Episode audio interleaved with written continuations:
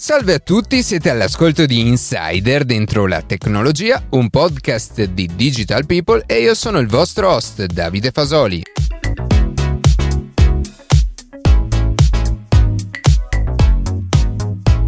Oggi parleremo di Fediverso e di come questo ecosistema potrebbe rivoluzionare il modo in cui usiamo i social network. Prima di passare alle notizie che più ci hanno colpito questa settimana, vi ricordo che potete seguirci su Instagram a chiocciola dentro la tecnologia, iscrivervi alla newsletter e ascoltare un nuovo episodio ogni sabato mattina su Spotify, Apple Podcast, Google Podcast oppure direttamente sul nostro sito.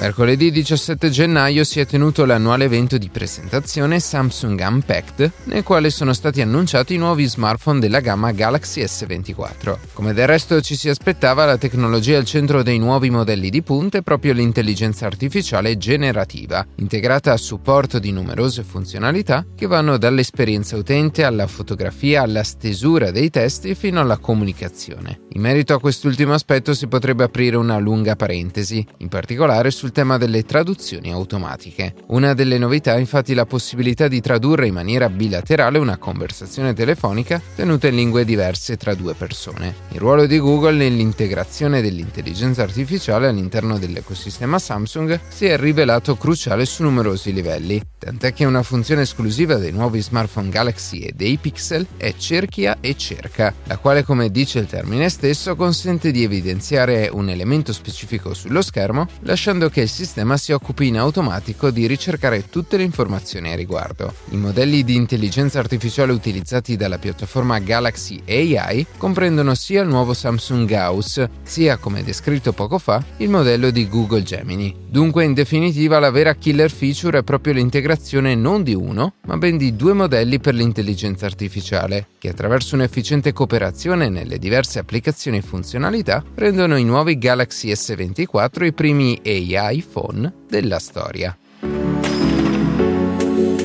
L'Agicom, l'autorità per le garanzie nelle comunicazioni, ha approvato e annunciato delle nuove linee guida per quanto riguarda il lavoro degli influencer. Questo lavoro è infatti nato solo pochi anni fa e fino ad ora i professionisti di questo settore rispondevano solo a normative italiane più generiche riguardo la comunicazione commerciale e il diritto d'autore. Con il nuovo testo di Agicom invece gli influencer dovranno seguire delle regole più stringenti, con delle multe molto più salate in caso di inadempienza. Il testo completo delle le linee guida non è ancora stato reso pubblico, tuttavia Agicom ha già annunciato i principi generali. In particolare ricadono nella definizione di influencer quelle persone con più di un milione di followers complessivi e che generano reazioni da parte degli utenti su almeno il 2% dei contenuti pubblicati. Queste persone saranno equiparate quindi ai grossi media tradizionali, con precise regole di trasparenza sulla pubblicità, sulla tutela dei minori, di trasparenza societaria e molti altri. Infine Agicom istituisce istituirà una tavola tecnica composta da esperti del settore per scrivere un codice di condotta specifico per la professione influencer governo italiano ha dato il via libera alla cessione della rete fissa di TIM al fondo infrastrutturale statunitense KKR, con un investimento di 18,8 miliardi di euro. L'autorizzazione mira a tutelare gli interessi strategici nazionali. Il governo avrà un ruolo nella definizione delle scelte strategiche e supervisionerà la sicurezza e la difesa della rete scorporata. La partecipazione del Ministero dell'Economia attraverso Cassa Depositi e Prestiti sarà del 20%. L'autorizzazione alla cessione però, trattandosi di un settore strategico come le telecomunicazioni, ha portato a delle prescrizioni, e cioè la creazione di un'organizzazione di sicurezza in Italia, la nomina di un preposto alla sicurezza italiano, la competenza esclusiva dello Stato su asset strategici, il mantenimento delle attività in Italia e il monitoraggio statale degli impegni di KKR. La cessione della rete di team permetterà alla compagnia di focalizzarsi sul core business delle telecomunicazioni e la conclusione dell'operazione è prevista entro l'estate del 2024.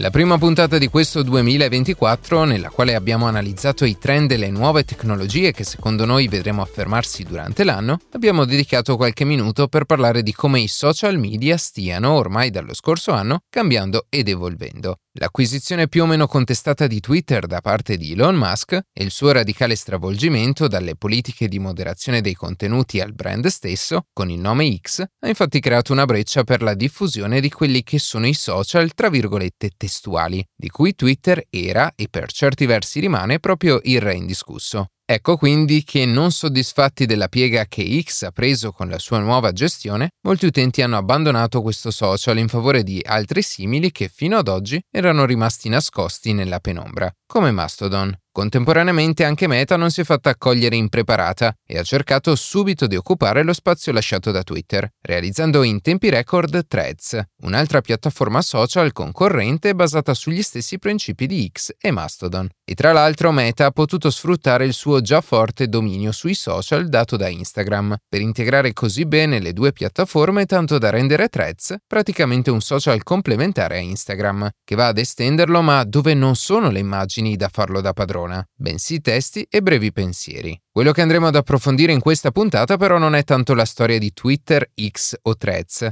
ma un mondo che esiste ormai da anni e che proprio con il nuovo social di Meta sta venendo riscoperto e rivalutato sempre di più e che ha tutte le carte in regola per diventare un nuovo standard nel mondo dei social media. Un mondo che per alcuni aspetti può essere paragonato al Web 3 o 3.0, alla blockchain o al metaverso. Quello di cui stiamo parlando è il Fediverso, parola che negli ultimi mesi si è sentita diverse volte proprio grazie a Meta. Ma cos'è il Fediverso? Come funziona? E soprattutto perché potrebbe potenzialmente essere un punto di svolta per il modo di interagire nel web, in grado di favorire lo sviluppo di nuovi e più interessanti social network? Innanzitutto il Fediverso è una parola composta dai termini federazione e universo e indica un insieme di server federati chiamate istanze che seppur offrendo servizi simili o diversi, dal social all'hosting di file, a piattaforme di blogging o microblogging, riescono tra loro a interagire e comunicare come se fossero un'unica entità distribuita. Due utenti di due istanze diverse, quindi, possono interagire come se fossero nella stessa piattaforma.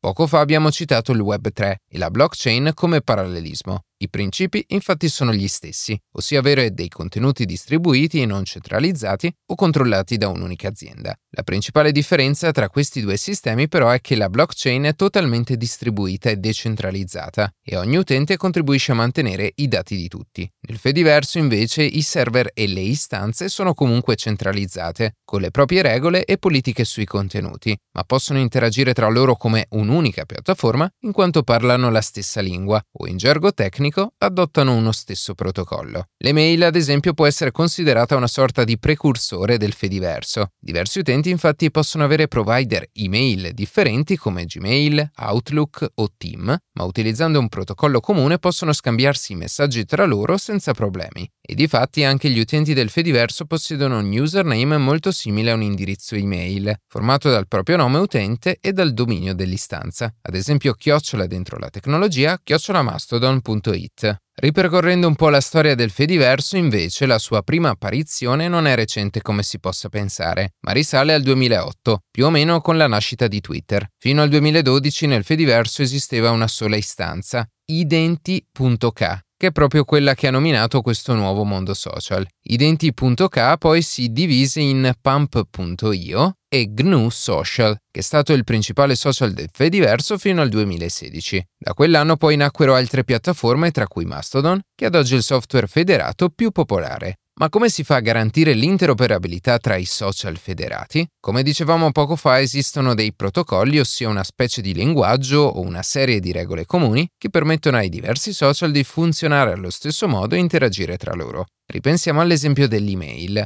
Ogni provider, come Google o Microsoft, implementa le proprie funzionalità, la propria interfaccia o i propri sistemi di sicurezza, ma tutti riescono a inviare o ricevere le email nello stesso modo standardizzato. Per quanto riguarda il Fediverso non c'è un protocollo singolo adottato da tutti, ma ce n'è uno che è di gran lunga il più diffuso e che si è imposto come standard per questi software. Il protocollo in questione si chiama ActivityPub, presentato nel 2016 da V3C, la più importante organizzazione internazionale che si occupa proprio di definire gli standard del web e definirne gli sviluppi futuri. ma è solo nel 2018, quindi in tempi abbastanza recenti, che ActivityPub è stato ufficialmente introdotto e da questo momento in poi sono nati sempre più software che lo hanno implementato. Con ActivityPub ogni utente chiamato attore può creare, eliminare, modificare contenuti, commentare, mettere mi piace, seguire altri attori, ricevere o inviare aggiornamenti sui propri contenuti o su quelli di altri utenti e in generale tutte le varie funzionalità che abbiamo imparato a conoscere sui social. Tra l'altro la stessa Unione Europea con il Digital Services Act ha imposto che alcuni servizi come le app di messaggistica dovranno essere tra loro interoperabili. In questo senso questa decisione va proprio in favore dello sviluppo del Fediverso e del protocollo ActivityPub. Gli stessi podcast, se ci pensiamo, hanno un comportamento simile. Viene utilizzato un protocollo, l'RSS, grazie al quale i contenuti vengono pubblicati su un sito personale o su piattaforme come Anchor o Spreaker. Tuttavia la stessa puntata può essere tranquillamente ascoltata da Spotify, Apple Podcast, Google Podcast o qualsiasi altra app che supporti il protocollo RSS. Ma perché il Fediverso può essere così rivoluzionario? Ormai i social sono sempre più in mano a poche singole multinazionali che ne controllano e moderano i contenuti, a volte anche limitando la libertà dei propri utenti. Ma non solo, i social sono sempre più utilizzati per rimanere aggiornati con le notizie o sapere cosa sta succedendo nel mondo, e spesso questi luoghi possono essere pericolosi proprio per la proliferazione di notizie false, sempre più frequenti. O ancora il tema del trattamento dei dati e della privacy, che negli ultimi anni sta diventando di grande importanza e che è molto sentito da tantissimi utenti. In questi casi milioni di utenti cercano di scappare dai social principali come Facebook, Instagram o X per evitare che le grandi aziende sfruttino i loro dati per i propri interessi e il Fediverso diventa per tutti loro un rifugio perfetto, in grado di soddisfare ogni propria esigenza. Ognuno infatti può registrarsi al server che più rispecchia le proprie idee e i propri valori, dalla moderazione dei contenuti alle regole della comunità al rispetto per la privacy. Al tempo stesso però anche il più piccolo server, grazie al Fediverso, non risulta isolato dal resto dell'universo social, ma ne diventa una parte integrante. Un utente può ad esempio scegliere la piattaforma banalmente con l'interfaccia grafica migliore, potendo al tempo stesso interagire con i contenuti e gli utenti di tutte le piattaforme che supportano il medesimo protocollo. Ed esistono in ogni caso dei blocchi che le singole piattaforme possono applicare nei confronti degli altri server. In pratica, un server può decidere di defederare una piattaforma che ad esempio non segue determinati principi o valori, escludendo ai propri utenti la possibilità di interagire con quelli della piattaforma bloccata. Grazie al Fediverso dunque si ripristina questa libertà di espressione che negli anni si stava via via sempre più perdendo sui grandi social e con essa però si va incontro anche a maggiori rischi. Se chiunque può scrivere qualsiasi cosa infatti è ancora maggiore la preoccupazione che si diffondano contenuti che al contrario possono mettere in serio pericolo quei principi di libertà, rispetto e democrazia che caratterizzano la nostra cultura. E se il Fediverso sta vivendo un periodo così fiorente è proprio anche grazie a Elon Musk. È risaputo infatti che moltissimi utenti scontenti della nuova gestione di Twitter o X hanno scoperto le potenzialità di questo universo di social, tanto che anche molte aziende si sono avvicinate e hanno iniziato a implementare il protocollo ActivityPub sui propri software, come Tumblr,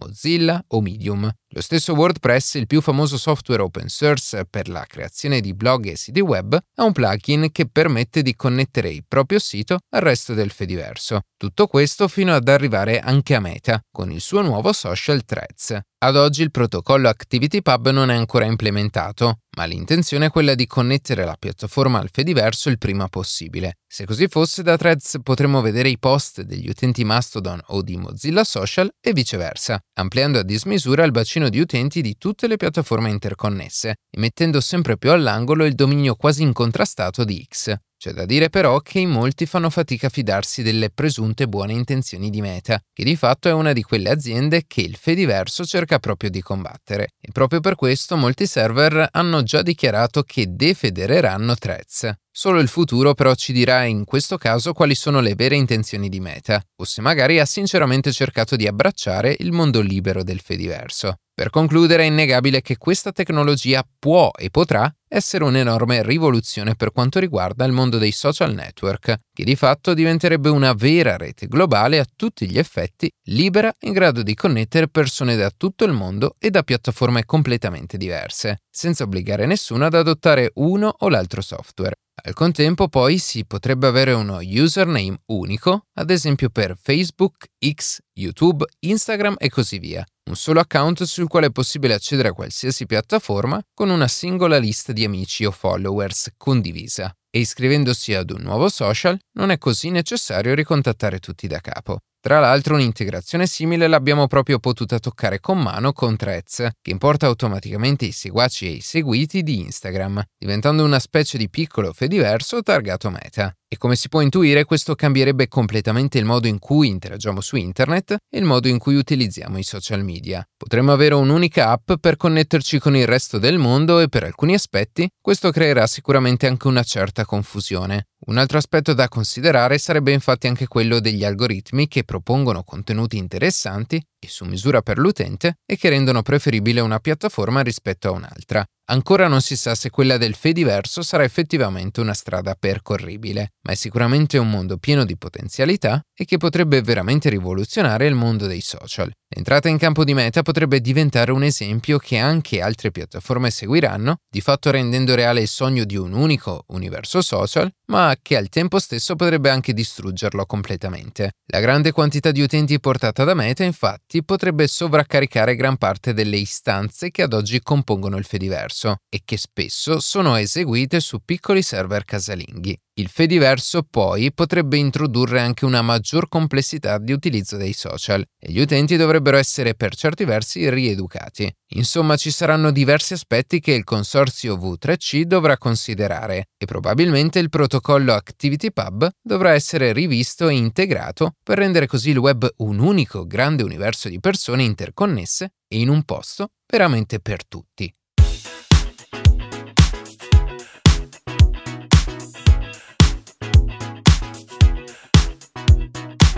E così si conclude questa puntata di Insider dentro la tecnologia. Io ringrazio come sempre la redazione e in special modo Matteo Gallo e Luca Martinelli che ogni sabato mattina ci permettono di pubblicare un nuovo episodio. Per qualsiasi tipo di domanda o suggerimento scriveteci a redazione chioccioladentrolatecnologia.it, seguiteci su Instagram a chioccioladentrolatecnologia dove durante la settimana pubblichiamo notizie e approfondimenti. Qualsiasi caso nella descrizione della puntata troverete tutti i nostri social. Se trovate interessante il podcast condividetelo che per noi è un ottimo modo per crescere e non dimenticate di farci pubblicità. Noi ci sentiamo la settimana prossima.